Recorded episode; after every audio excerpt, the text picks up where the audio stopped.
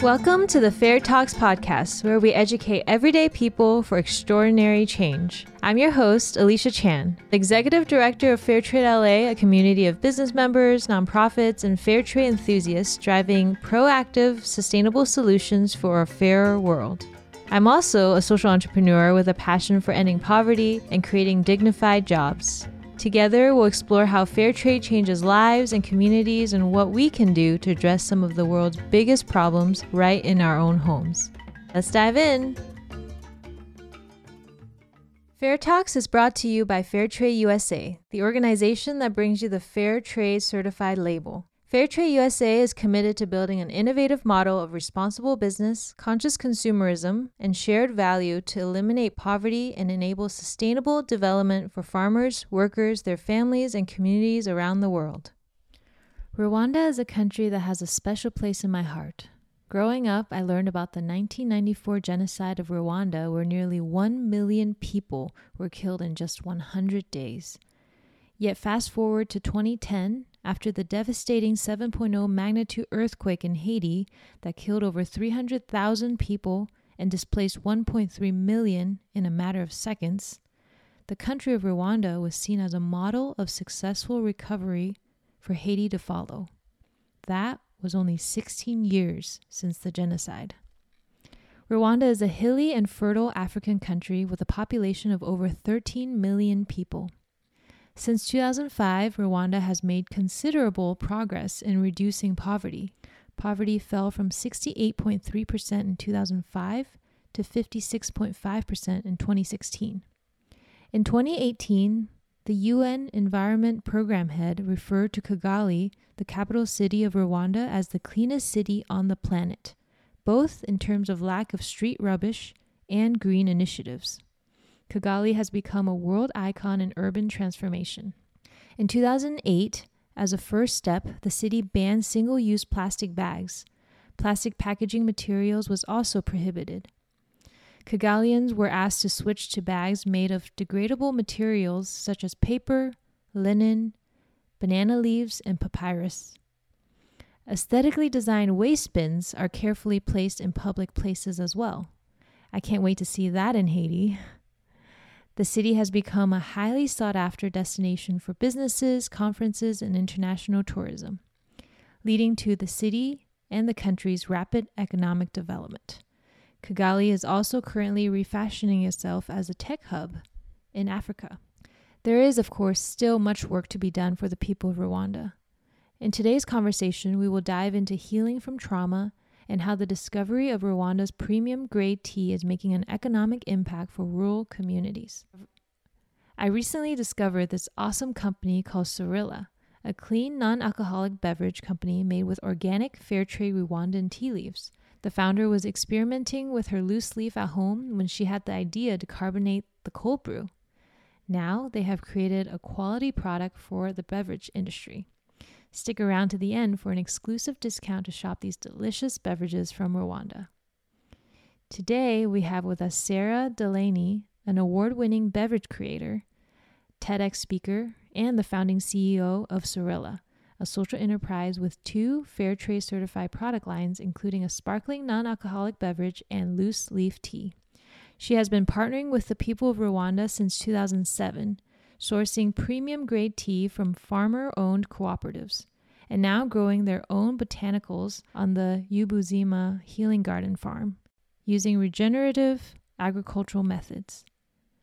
Sara has been leading curated crop to cup tours to East Africa since 2012, and before launching Sarilla, founded a nonprofit that serves women with a history of trauma called Africa Healing Exchange. Sara was the first national coordinator for Fair Trade Towns and helped to launch the Fair Trade University program back in 2007. She currently lives in Asheville, North Carolina with her family. Hi, Sara. Thank you so much for jumping on and having this conversation with me. Hi, Elisha. How are you? Good. Well, first of all, I feel like there's so much we could dive into, but I found out that you uh, worked with Fair Trade Campaigns and you were their first national coordinator for Fair Trade Towns. And I know that one, October is Fair Trade Month. And then two, we have a lot of people that's listening that's probably part of a campaign, their local campaign. So I want to learn more about your experience there. Yeah, I'm excited for Fair Trade Month, and it's really incredible to be doing what I'm doing today, having started out on that mm. campaign side and as an activist and like yeah. really grassroots. Because when yeah. we got started with Fair Trade Towns, it was it was full force in the UK. Like they had a very mm-hmm. strong campaign, and then Media Pennsylvania had a lot going on I was up in Brattleboro, Vermont, and Brattleboro is the second fair trade town in the mm. US. So it was, you know, amazing to be able to do my graduate practicum for a fair trade clothing company called Kusikuy up in Brattleboro, Vermont. This was in like 2007, I believe. So, wow. and and that really got me like so passionate about fair trade and just asking a lot of questions about mm-hmm how things are produced and where they produce and who is producing, like whose hands are behind all the products that we buy and so many of us take for granted yeah. every day. We just have such easy access to so many options. So I'm excited that you've got this podcast and this opportunity to connect with so many listeners. So thanks for doing what you're doing not only in LA with Fair Trade Campaign in LA, but you know, in general. I mean, this is an opportunity to reach people around the world. So thank you. Yeah, thank you. It's so true. I wanted this to inspire people with their work, whether they are part of a local campaign or doing something that you did, which is to start a new company, fair trade company. So now bring us to the beginning. Why Rwanda? How did you find yourself there? So, back to 2007, I was building that campaign in Vermont mm-hmm. and then mm-hmm. started working as the national coordinator for Fair Trade Towns USA, or it was, it's now Fair Trade USA, right? Mm-hmm. But at the time, we were also collaborating with Oxfam America, with mm-hmm. Fair Trade Resource Network, Fair Trade Federation. Those are great organizations as well. And it was just an amazing collective of like really mm-hmm. passionate, devoted people and during that time, I moved down to Asheville, North Carolina, brought that job with me, was working remotely, and started corresponding with this fair trade coffee farmer in Rwanda by email. Mm. And his cooperative is called COOPAC, C O O P A C.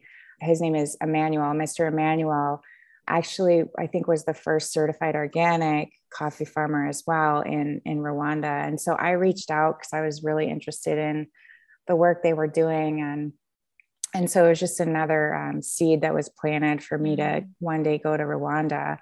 After the 2010 earthquake that hit Haiti, which obviously made international news, it was just such a devastating earthquake. And I remember uh, watching CNN and one of the first interviews they had, the people that they brought on in response to this was Paul Farmer, who started a great hospital in Haiti. Donna Karan, the founder of DKNY, who works with artisans in Haiti. And then the last but not least, the president of Rwanda, because they were saying that Rwanda is considered mm. a successful model for recovery since the genocide and that Haiti needs to learn from them. So I've always wanted to go to Rwanda for myself to see how they've rebuilt the infrastructure and just put things in place for recovery. So I'm so curious with your time spent there, what are some things in infrastructure or some of the solutions you've seen that have helped Rwanda become successful today? And even mm-hmm. like your personal That's really journey. interesting. Yeah, yeah, I do see it as a symbol of is definitely a model of recovery and mm-hmm. resilience and a symbol of strength and hope and it is interesting the when you look at Haiti, which I'm not as familiar as compared to Rwanda, and I'm familiar with Paul Farmer's work as well. And I actually met him in Rwanda. Mm. Um, he was the godfather of um, the the children of my employer. So he would mm, come into wow. the restaurant at times, yeah. But he went back and forth. Um, so yeah, it's re- it really is interesting. I think also to be clear, you know, it's not a perfect, um, yeah. it's not a perfect model, right? I, I, I felt like the longer I lived there, the more, you know, it, it, it looks very beautiful and clean and organized on the surface, but mm. you scratch the surface and there's just a lot of unhealed trauma. Hopefully mm. that's changing, but there's so many emotional wounds there that haven't been healed. Mm. It makes mm. me think of a, an article in the New York Times a bunch of years ago called Have They Healed Yet? And it was mm. looking at many of the Rwandan genocide survivors. And, you know, if if we have listeners who know anything about trauma, it knows no time so it doesn't matter how many years have passed. If it hasn't been healed, it's like it was yesterday, or it's like it's still happening in our bodies. So, I mean, there is the physical infrastructure change, but then there's also like what's happening underneath the surface and the emotional and the mental health that hopefully is being addressed now. I know right after the genocide happened, there were only four, as far as I could tell, there were four Rwandan psychologists in the whole country. Wow. So over time, there have been lots of groups that are now working to help with that lasting, you know, ramifications of PTSD and the effect mm. on the, mm. the current generation, because it is, you know, a generational thing that can be passed down. You know, we we lived in Kigali, which is the capital city, mm. and it's a very busy urban environment. There's grocery stores. I was managing a restaurant. We had great food every day. It's mm very fertile soil. There's lots of lots of things growing. Most mm. people are farming or you know have gardens at their house. So we always had like good produce and grass-fed, pasture-raised eggs and chicken and yeah. very little meat. I mean, we just ate very like wholesome. And I don't drink alcohol. I started like exploring the tea that was there. Mm. I had never been exposed to African teas. And I'm a coffee lover as well. So we would wake up to like the best Rwandan mm. coffee ever. And I'm so excited when I see Rwanda on the label now of any product yeah. here because back then you didn't yeah. see it ever mentioned yeah. on a package. Yeah. So, um, and oftentimes I mean, those local produce and fruits are the healthiest the best. Yeah, the most delicious. Oh, yeah. The yeah. bananas, like mm. you never, I never have bananas like that in the grocery mm. stores in the mm. US. Like those yeah. small ones, they're so yeah. sweet. It's like candy. Yeah. and yes. just the, you know, the the meals, even the simple like rice and bean meals are just so mm-hmm. delicious. Yes but yeah, and then I mean, seems to be a very good healthcare system, good mm-hmm. education system. At the time I was there, the country was transitioning from French to English as the, I guess, approved language. Mm, so that was very, um, happened very quickly. And a lot of folks weren't prepared, yeah. didn't have, you know, the skills to continue teaching. Some children yeah. were not able to continue school. So I saw that was like a big challenge educationally. And yeah I mean, the, we were working for someone who was also directing the Millennium Village Project. And I think that's how they were connected to Paul Farmer, mm. um, which was a really interesting and probably famous model, really developing these villages to be mm. self sufficient and mm. help people move out of poverty and to mm. access good health care and good nutrition mm. and school for their children every day. So, yeah you know, I had a great time living there. I had a, a great quality of life. It, mm. There were mm. lots of expats like there to stay. You know, they mm. went for a little while and they didn't want to leave. Yeah. It kind of it gets under your skin and you just yeah. like don't want to go. I don't it's, blame them. Yeah, it's very easy to love. Very easy to love Rwanda. Yeah. yeah. So this whole journey inspired you to start a nonprofit. So tell us about that. Mm-hmm. Yeah, because in that time that I was living and working there, we were um, managing this business that employed a number of genocide survivors, and many of them had been young children in 1994 when the war happened. Mm. And I was seeing firsthand the lasting implications of that and yeah. lots of like physical and mental manifestations of untreated, unhealed trauma mm. or untreated post traumatic stress disorder. Not that mm. I'm a doctor, no diagnosis here, but it just people would come to me and ask me like if we could do anything to mm. help with that. They didn't even know maybe what services could exist for that.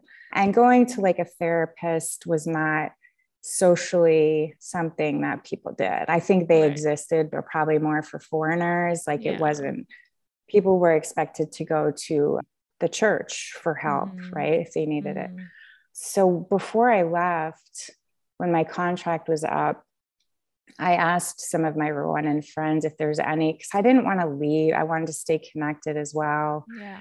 And I, I saw so many nonprofit organizations that had a presence in Kigali, but they weren't really going far out of the city center. Mm. And when I started exploring the rest of the country, it was like another world. There were so many needs. Mm-hmm. And so I, I could see that there was like a huge gap there. There were a lot of needs not being met. And I, you know, I don't want to say, I'm, I'm sure like the government is doing everything they can. It's just, it's a lot of people right. to help. Yeah. There's a lot of unemployment. And they had so much to heal from and so much mm-hmm. to recover from. I mean, I, everything was decimated, you know. Yes human lives, the the land, the yeah. farms, the animal population, businesses just completely mm. decimated. Yeah. Um, so what people told me was needed most was trauma healing support and uh, jobs. Yeah. So when I got back to the states, um, stayed connected, and then went back as soon as I could to do a listening tour. So we spent a few weeks there, traveling around, visiting different groups, mainly talking with women and just listening to what their needs were and how we could maybe be of service, but not to bring a Western approach, to actually just help them access their own inner resources, to access training, education, or skills that they might need to become leaders in their own yeah. communities, to really develop programs that could help build resilience.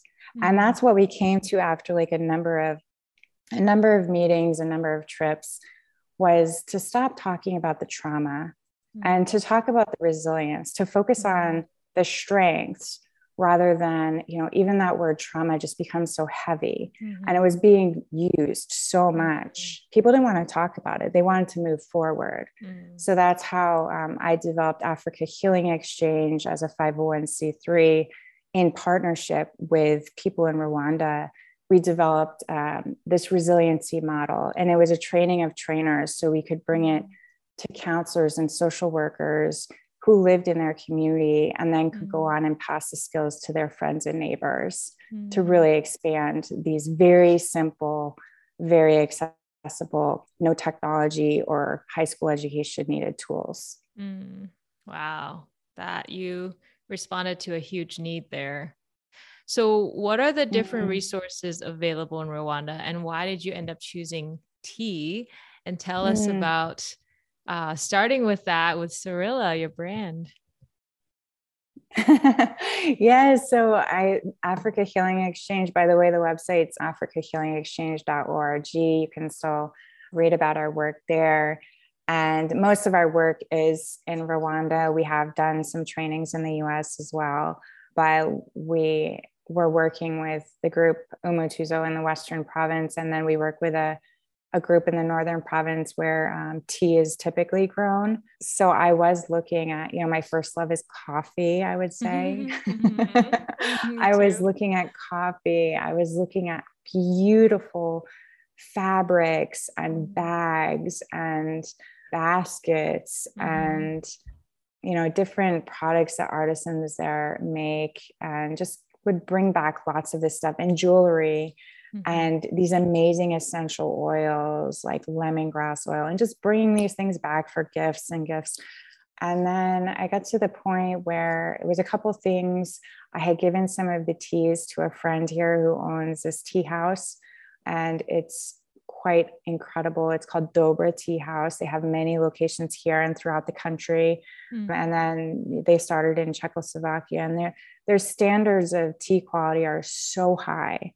Mm. And he affirmed to me that this was some of the best tea they'd ever tasted, and wow. had not really been too familiar with Rwandan tea either. Many people aren't. They're mm-hmm. surprised mm-hmm. they haven't heard of Rwandan tea. Mm-hmm. So that was one thing. And then just as I started you know, looking at the amount of time and effort I was putting into raising money for the nonprofit, if we could come up with some products that we could actually sell and really make an economic impact that way. And as yeah. you said, like potentially create more jobs in Rwanda yeah. and here in the US, then it felt like it might be more sustainable not to take away you know from building a nonprofit we st- we're still doing that it still serves a really important purpose yeah but i also was just seeing where the trends were going in the us and mm-hmm. more people are turning to premium loose leaf teas now than they were before and i think there's this tipping point that's about to happen like the third wave of coffee happened i think it was mm-hmm. the mid 90s where the specialty coffee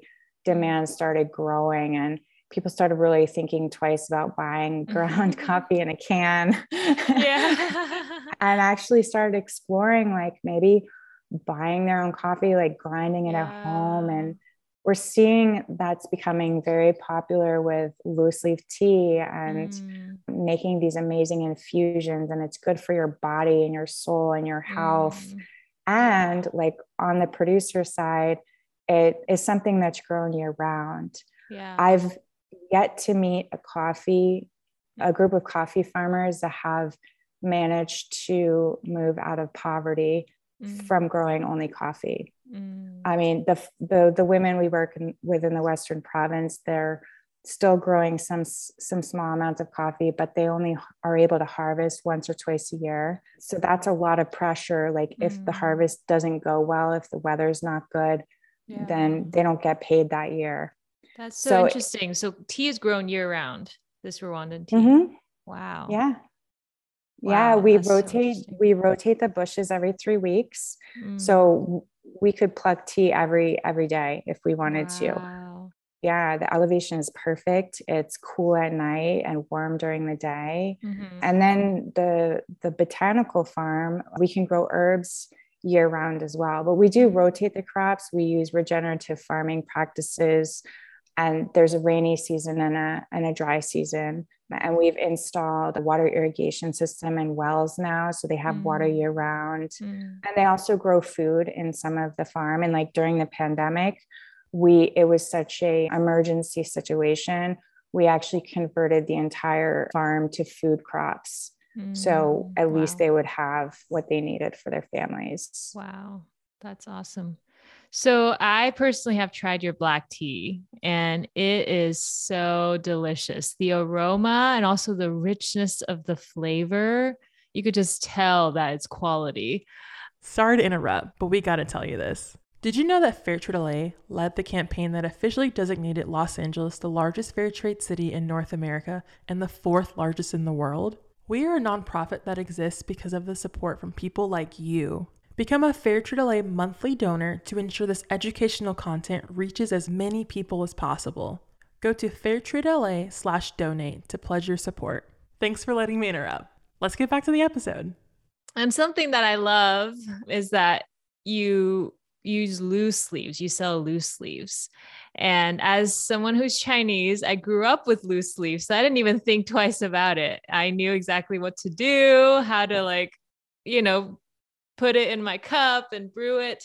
So I'm curious, why did you choose loose leaf? It's also the more um, environmentally friendly way of drinking tea as well. Mm-hmm.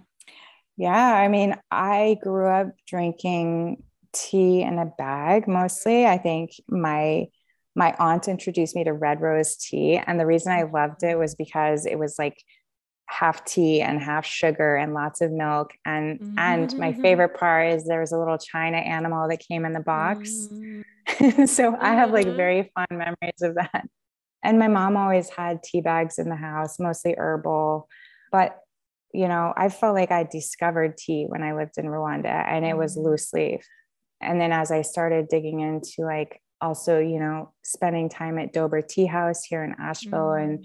they really taught me a lot about the importance of drinking only loose leaf tea. Mm. So I started asking those same questions like, why, you know, isn't it? And I had all the myths like it must be messy, it must take more time, be so complicated, blah, blah, blah.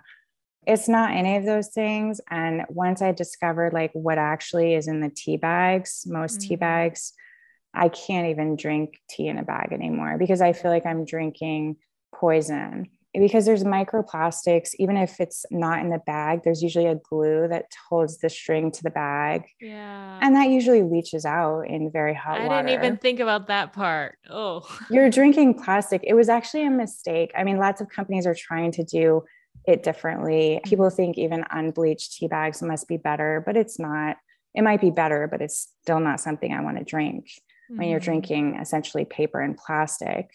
So, or there's like corn based products now, but I don't want to drink corn either. So, I just haven't found a tea bag that I want to drink. And, you know, your point about environmental, I think the, the more we can just do less packaging, the better. Yeah. Because in my business, consumer packaged goods, the packaging part is the that's the toughest bucket for me. You know, Mhm. so we're trying to do the right thing with recyclable aluminum, BPA free. Mhm. You know, we're trying to select down to like the inks we stamp our boxes with Mm. and zero waste shipping methods. But we use freight. We use freight for everything. That's it's damaging, you know. So it's Yeah. we got to pick our battles and try to like do the best we can with what we know and what we have and then look at you know the positive impact and what we can do to try to like minimize the yeah. minimize i don't believe there's sustainable packaging Mhm. Yeah. it's it's what's better and what's worse. yeah Yeah, but we have to where the, the loose leaf's tough it's if there's anyone listening is thinking about starting a loose leaf tea company i wouldn't recommend it Mm, yeah. I mean, and maybe you can, maybe there's a way, but it's tough. It's still very young in this country. There's not a huge percentage of the population that are going to drink loose leaf every day. The people who do drink loose leaf probably drink it exclusively Mhm. because once you go loose, it's hard to go back. yeah. Yeah. I want to encourage our listeners to just spend a little bit of time learning how to brew it because it truly makes a huge difference.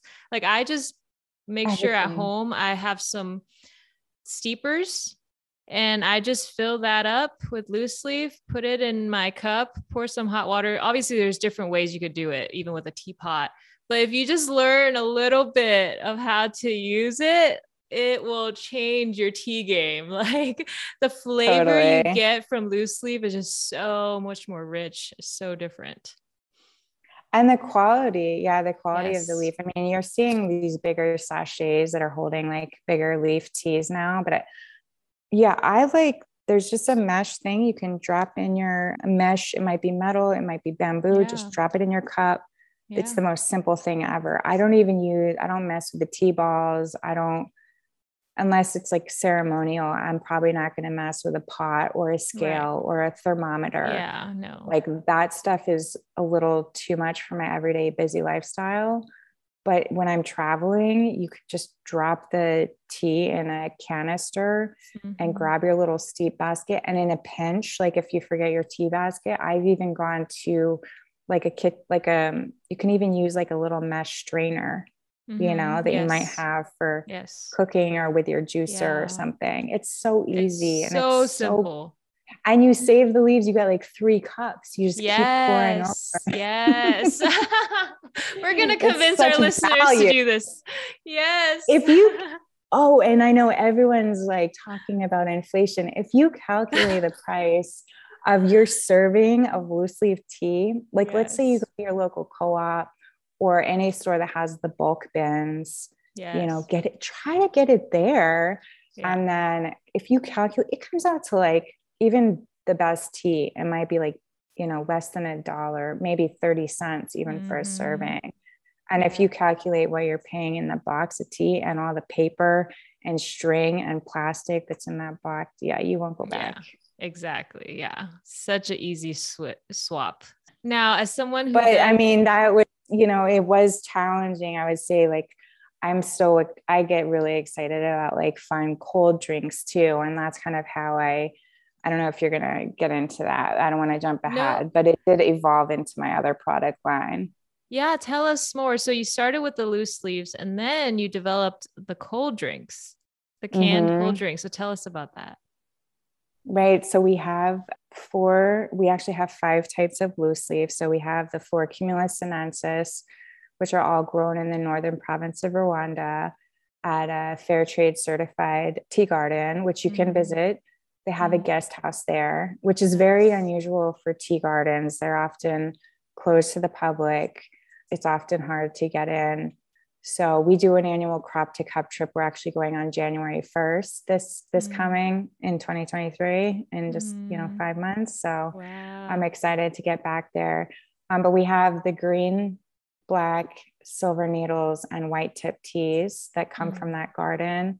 Mm-hmm. And then we have an herbal blend of tulsi and lemongrass that come from the Ubuzima farm. Mm. And those are sold in in recyclable canisters and also by the pound. And then we sell in bulk quantities to other tea companies. Mm. And so I started playing around with those ingredients at home just to make cold. You know, I started with a cold steep. I, I used the silver needle as a cold steep. This is before I knew about cost of goods. And I'm like, oh, I could use our premium silver needle in a ready to drink that I yeah. sell in stores, but it's it's a pricey tea but it's so good. I mean, you can make this at home and just with any tea, really. Mm. You just put the loose leaves in a big mason jar, filtered mm. water, put it in the fridge. And depending on how strong you like it, it might take three hours, it might take five hours. And then you mm-hmm. simply strain the tea leaves out, and you've got a big jar of cold, delicious tea. Wow that, that you can so just simple. sip on on like a hot summer day. It's so good. Yeah. That's how I got started. Yeah. Yeah. And now you sell these canned drinks, right? In stores. And now I sell these canned drinks because I was like, okay, I love the cold steep method. How can we make it even more fun? Like, how could it be like a party drink and have that mm-hmm. same mouthfeel as maybe uh, soda or alcohol and mm. and feel kind of like a celebration like if i'm mm-hmm. socializing you know because i don't yeah. when i go out i don't drink alcohol anymore but mm. i mm-hmm. like that sparkling kind of effervescence feel in my mouth yeah and so i decided to start playing around with nitro and co2 and different gases and i learned how mm. to keg um, so I started kegging the teas wow. and then testing them out at local breweries to have on tap. So my first recipe I made to look like a beer, so it had the same golden hue, same color, same like head on top when it came uh-huh. off top, uh-huh. and it I, I, had no idea what would happen, but it sold like hotcakes. People loved it. It became the staff favorite. Wow! And so I'm like, okay, and people be like. Has anyone ever done this? Like carbonated tea? I don't think so. I mean, this was a few years ago. Now yeah. there are a few on the market. And I'm sure people have probably at home. So I decided to really focus on that because you know it's it's a product that sells really quickly it has smaller margins and a, a lower price point but we can sell a lot of cold canned beverages and there's yeah. a lot of channel opportunities yeah because you know online in stores in restaurants cafe i mean yeah everywhere where there's a, a cooler we can sell the drinks. Yeah. And I mean, iced tea and just tea is a staple for a lot of people. And I love your packaging, by the way. It's, it is so fun. It is like a party, party in a can. Thank you. So yeah, it has like a different sunray. Yeah, it's um, so fun. Four colors here. Oh, that's yeah. so fun. Yeah, we have two new flavors actually that just were produced this week. So we're going to Natural Products Expo East in Philadelphia mm-hmm. in a couple mm-hmm. weeks. And we'll be unveiling the two new flavors there. And those are both decaf. Ooh. So caffeine free, unsweetened, just using botanicals grown on our farm. And also in South Africa, we're starting to partner with some cooperatives there that are growing rooibos and honeybush. Mm. And we have a fair trade certified vanilla ingredient we're now using. Ooh. So I'm kind of like getting into a new area of yeah. sourcing vanilla, which is very interesting. It's completely different than tea. oh wow. I'm excited. So much yeah. so much creativity is going to happen from this. Yeah, it's fun. It's so fun. you are one of the companies that deal with exclusively with consumer goods, which is tough. It's not easy area to to focus on. So you probably have just had to spend a lot of time working on your packaging, but also labels. So Sarilla mm-hmm. has the organic label, the fair trade label, and the women owned label. So, can you unpack this for us? And we'll focus on the consumer side for now. And then the next, we'll dive into the business side. But as for consumers mm-hmm. these days, it is a bit overwhelming to try to do the right totally. thing and to find the right labels. There's a lot of logos to look out for. So, how do we, what do we even look for? How should we go about it? Yeah, that's such a good question. And my heart goes out to consumers these days who want to do the right thing and be healthy. It's got to mm-hmm. be challenging. We also just added kosher this month, kosher mm. certification. Wow. And we also have, we created, it's not a certification, but an emblem on top, which says tea grown in Rwanda mm. with a mm. small gorilla, which is the icon of strength and resilience in Rwanda. Mm. So that was a nod to like, remember I said back in the beginning of our conversation, I, I, really think it's important to to shine a light on the the origins of the ingredients. So I wanted to be sure we had Rwanda actually on the packaging, mm. even if it's blended with other ingredients. So you know, it part of it is a business. You know, part of it is business. You have to look at um, from the point of a consumer. I mean, there's different types of consumers. It we know that our consumers don't want to consume they don't want to drink pesticides same reason i don't want to drink mm-hmm. plastic in my tea um, trying to get away from those chemical ingredients so there's a lot of things you could say on the label but if you make a claim i know this legally as well like the claim needs to be backed up by a third party mm. organization and so for me as a consumer if i take my business hat off like there's so many products in the store today. We're busy. I think we make a decision in less than three seconds. Yeah. And so we scan, like, especially if it's a new product, we're going to scan with something that looks familiar and safe.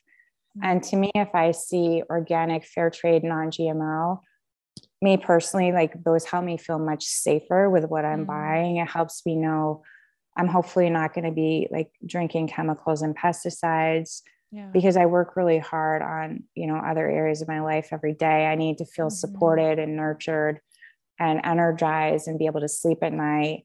But also I, I need to know that like the people involved in producing this product were treated fairly and have opportunities as well. Yeah. So that's why I, you know, but it's we have to also understand that not all products can even be certified fair trade.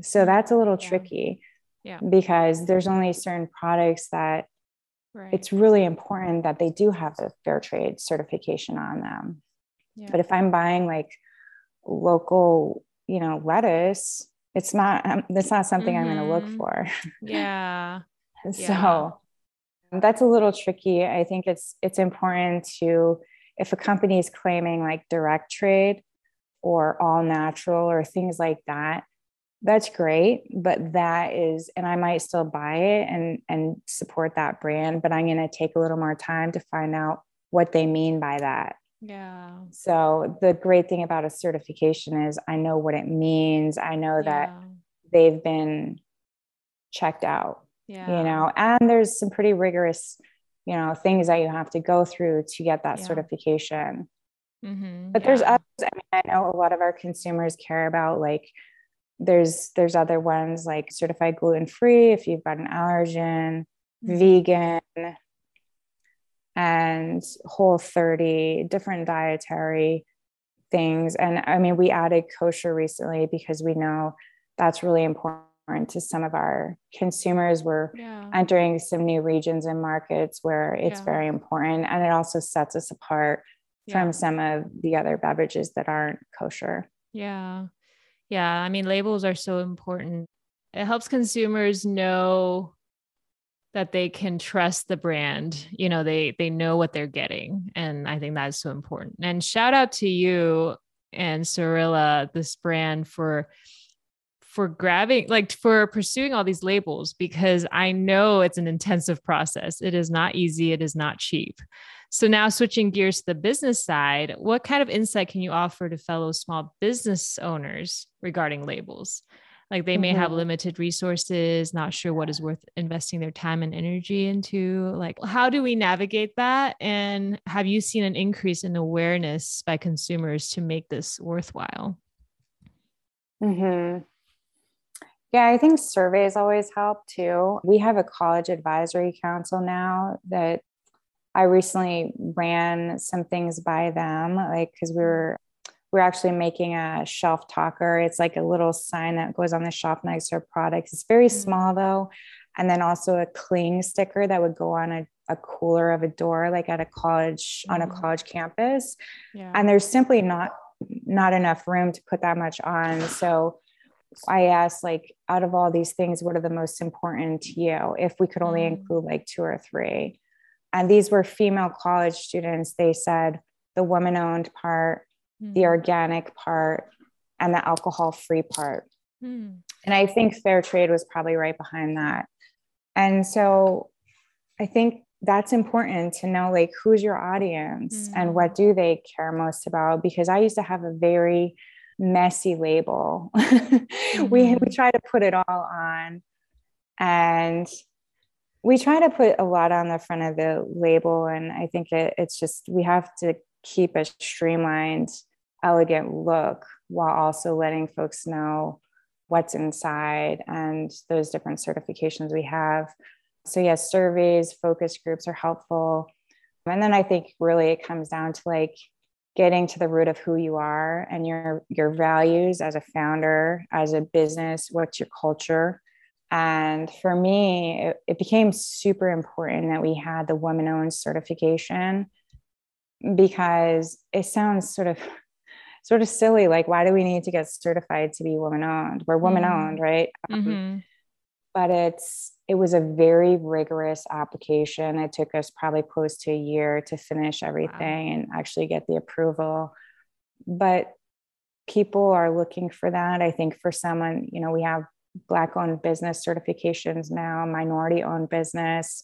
I think those are all really important, mm-hmm. not only for your consumer to see that, but to also give you access to different program incentives. So for me, mm-hmm. doing business with grocery stores can be very expensive, as an example. Mm-hmm. And some of them offer discounted slotting mm-hmm. fees if you have those minority owned or women owned certifications. So it can mm-hmm. actually help lower the prices on some things mm-hmm. because they're really wanting to make sure, you know, more than 3% of their vendors have diverse backgrounds. Mm-hmm. So that's an example. And then I think you just have to decide for yourself and like who you're serving and what's important to them and then and then yeah. kind of marry that with what's important to you. Yeah. And then at some point, I think it's like, okay, enough. Like we could keep going with all these things. It's never ending what we could add.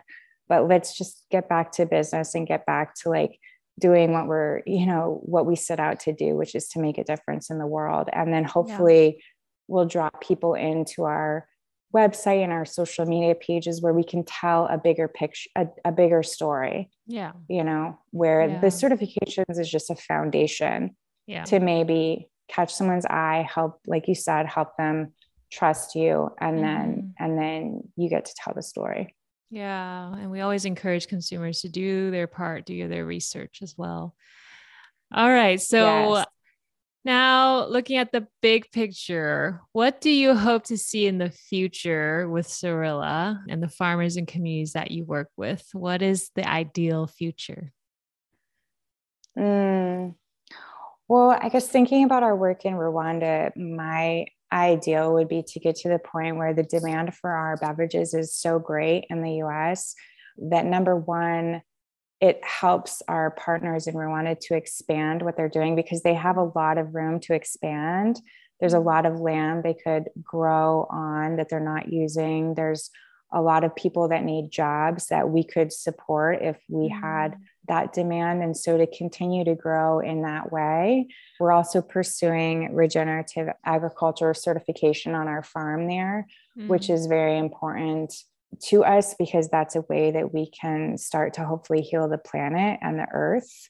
Mm-hmm. And that's going to take some some more time and and skill sets. And then you know, with that expansion there and the greater contribution to the economy, like that just has a great ripple effect into educational opportunities for the children, greater mm-hmm. access to health care, and also one of my favorite things is building a, a, seed fund so that people who do have mm-hmm. business ideas and want to start their own projects can access that seed funding to get started. Yeah. So that's my dream for there. And then, you know, in terms of how big do we want to grow our brand here in the US, I think the sky's the limit. I mean, I really believe mm. in going back to that, like, what's best for the greatest good. Every day, I try to check in with spirit and the universe and, like, how can I be of service today? Mm. And I see this beverage brand as more of a product with purpose that we can mm-hmm. help inspire people anywhere yeah. to tap into their their gifts and their mm-hmm. purpose and it doesn't have to mean getting sober that's what it meant for me mm-hmm. i had to get sober in order to listen to that mm-hmm. guidance mm-hmm. but i want to be there for someone to support their healing journey, just like the women in Rwanda were there mm. to support mine. Yeah, this is why I love meeting with people in the fair trade community. There's always a greater purpose. You know, you're trying to make a greater difference in the world. I love that. Now, ending with a fun question What is your favorite product from Sarilla? it's like picking your favorite child. So I know it's hard, but oh, what is your Sarilla. favorite? yes. oh, what's my favorite today? I know. I sometimes I see them as like I grew up with horses, so I see mm. them like running a race. It's like which one which one like this week i would say we did a reformulation on our ginger white tea mm. and it's like amazing but i did a lot of events this week and people were going crazy over that one but let me tell you my all-time favorite is yes. our tulsi lemongrass loose leaf blend mm. because it was grown with so much love and i know all of the women who grew this. And it's just like you can taste the mm. nurturing and it's got like this subtle sweetness. And the Tulsi is such a miracle herb. If it's like mm. it supports the adrenals, it's an mm. adaptogen. Mm. At the end of the day, because I'm just like going, going, going mm. all day. And yeah. at the end of the day, especially when the weather's cool, I love to end my day with that. It just feels like a mm. great way to kind of restore and get ready for hopefully a good night's sleep. And I, I just have such a personal connection to the people who produced it. And that's why I love it. Yeah, we're definitely going to add that to our show notes. I, I want some now. so we, we want our listeners to walk away from every conversation with a simple action step. What do you want to encourage our listeners to do to help make this world a better and a more fair place for all? Mm, I would say, since we are talking about fair trade products, because I could go down a lot of roads with mm-hmm. this answer, but yeah. I would say to try one new brand this week, mm-hmm. maybe, and to unpack what that brand is doing behind the scenes. And if it speaks to your heart mm-hmm. and you feel good about what they're doing, to share it mm-hmm. whether it's on social media or just with a friend or sitting, you know, with someone in person, it means the world. Like the ripple effect of that is huge. Yeah. It could trickle all the way down to the farmer or the artisan who, you know, planted the seeds or, you know, if it's stitched, you know, mm-hmm. the fabric. There's mm-hmm. such a mm-hmm. ripple effect. And we get into habits where we just like buy the same thing all the yeah. time and just try something new. Yeah. And if you don't like it, there's nothing to lose. Yeah. That is such a great next simple step because one, it's super fun. It's fun to just explore new brands. But two, as you could hear from this conversation, the ripple effect to the producers is huge. It's beyond, I believe it's beyond our understanding. So thank you for that. And thank you so much. This was such a good conversation. I can't wait to share oh, it with good. the world. Thank, Thank, you so you, much Sara. for what you're doing and being the vessel for all these stories. I appreciate you. Sara is giving you, our listeners, a 15% off their entire site at drinksarilla.com. Just use promo code FAIRTALKS15. That's F A I R T A L K S 1 5 at checkout. As always, you can find these details in our show notes at fairtradela.org slash podcast. Hope you enjoy these delicious beverages made from Rwandan tea, and maybe after this conversation, you'll even give the loose leaves a try. I want to thank the creative team behind the Fair Talks podcast, our executive producer, Juliette Bucarel, our editor, Kaden Sullivan, our marketing team, Jasmine French, Elena Alcero, and Lizzie Case. We hope you enjoyed this episode of the Fair Talks podcast. Thank you for being a part of our community and sharing the fair trade message.